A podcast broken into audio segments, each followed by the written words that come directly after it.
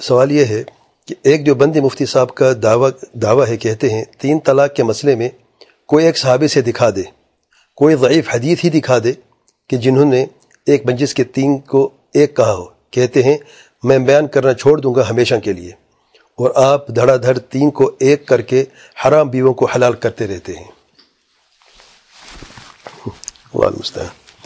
پہلی بات یہ کہ تین طلاقیں جو ہے ایک مجلس میں ایک طلاق ہے۔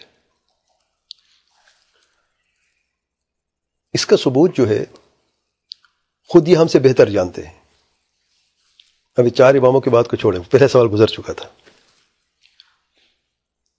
اس مفتی صابر بھی یہی سب سے پہلے مثال دے کہ تین طلاقوں کا مسئلہ جو ہے۔ سے مسلم جو حدیث ہے، ذرا غور کریں۔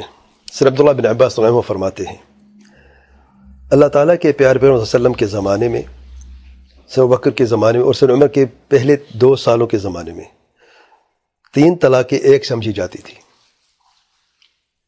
کون فرما رہا ہے؟ میں کہا، ایک صحابی کا قول دکھائیں۔ کس کا قول ہے؟ سے مسلم کی حدیث میں۔ وہ خود جانتے ہیں۔ پتہ نہیں بھول گئے ہیں، خطا ہو گئی ہے۔ اللہ علم سنیں، پھر سے سنیں۔ سر عبداللہ بن عباس فرماتے ہیں، اللہ تعالیٰ کے پیار پیار صلی اللہ علیہ وسلم کے زمانے میں سید صدیق کے زمانے میں اور سید عمر کے پہلے دو سالوں میں۔ تین طلاقیں ایک سمجھی جاتی تھی پھر سید عمر بن خطاب عنہ نے جب یہ دیکھا کہ لوگوں نے بہت جلدی کی ہے، ایک ایسے مسئلے جن کے وسعت تھی۔ یعنی کثرت سے طلاق کرنے لگے۔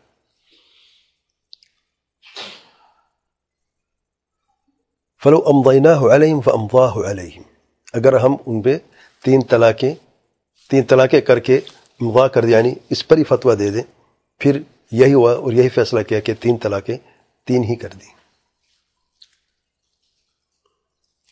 اب پہلی بات یہ ہے کہ یہ کہنا کسی ایک صحابی کا قول دکھا دے، دکھا دیا۔ حدیث ہے۔ جب صحابی کہتا ہے کہ آپ صلی اللہ علیہ وسلم کے زمانے میں تو یہ حدیث مرفوع سمجھی جاتی ہے۔ یہ صحابی کا قول نہیں ہے صرف، ابھی حدیث ہے۔ پھر بکر صدیق کے زمانے میں کیا فتویٰ تھا؟ سب عمر کے پہلے دو سالوں میں کیا تھا؟ اب ایک مسئلہ ہو گیا تھا، اس مسئلے کے لیے ایک صحابی کی سید عمر بخطاب جو چاروں خلفاء راشدین ہیں، ان کی سنت متبع ہے، جس کے حدیث میں آیا ہے۔ میرے سنت کو لازم پکڑو، خلفاء راشدین راشدین کی سنت کو میرے بعد لازم پکڑنا۔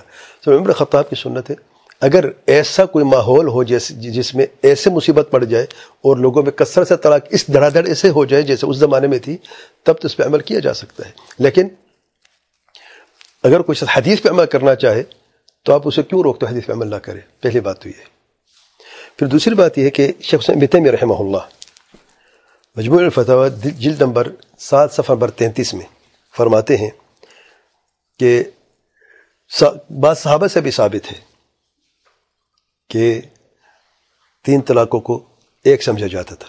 زبیر بن عوام عبد الرحمن بن عوف رضی اللہ عنہما، دونوں سے ثابت ہے۔ اور سید علی کا بھی ایک قول ہے سید عبداللہ مسعود کا بھی ایک قول ہے اور سید عبداللہ بن عباس کے دونوں قول موجود ہیں اور تابعین میں یہ بہت زیادہ قول پایا گیا ہے پاؤس میں خلاص بن عمر میں محمد بن اسحاق اور یہ قول دعود الظاہری اور اکثر ان کے جو ساتھی ان کا بھی ہے.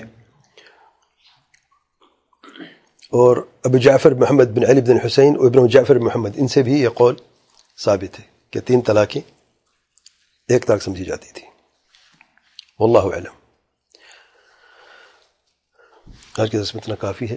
باقی دو سال کے درس میں انشاءاللہ کر دیں گے۔ ٹائم ختم ہو گیا۔ واللہ علم سبحانک اللہم و بحمدک۔ اشہد ان لا الہ الا انت، استغفرک و اتوب الیک۔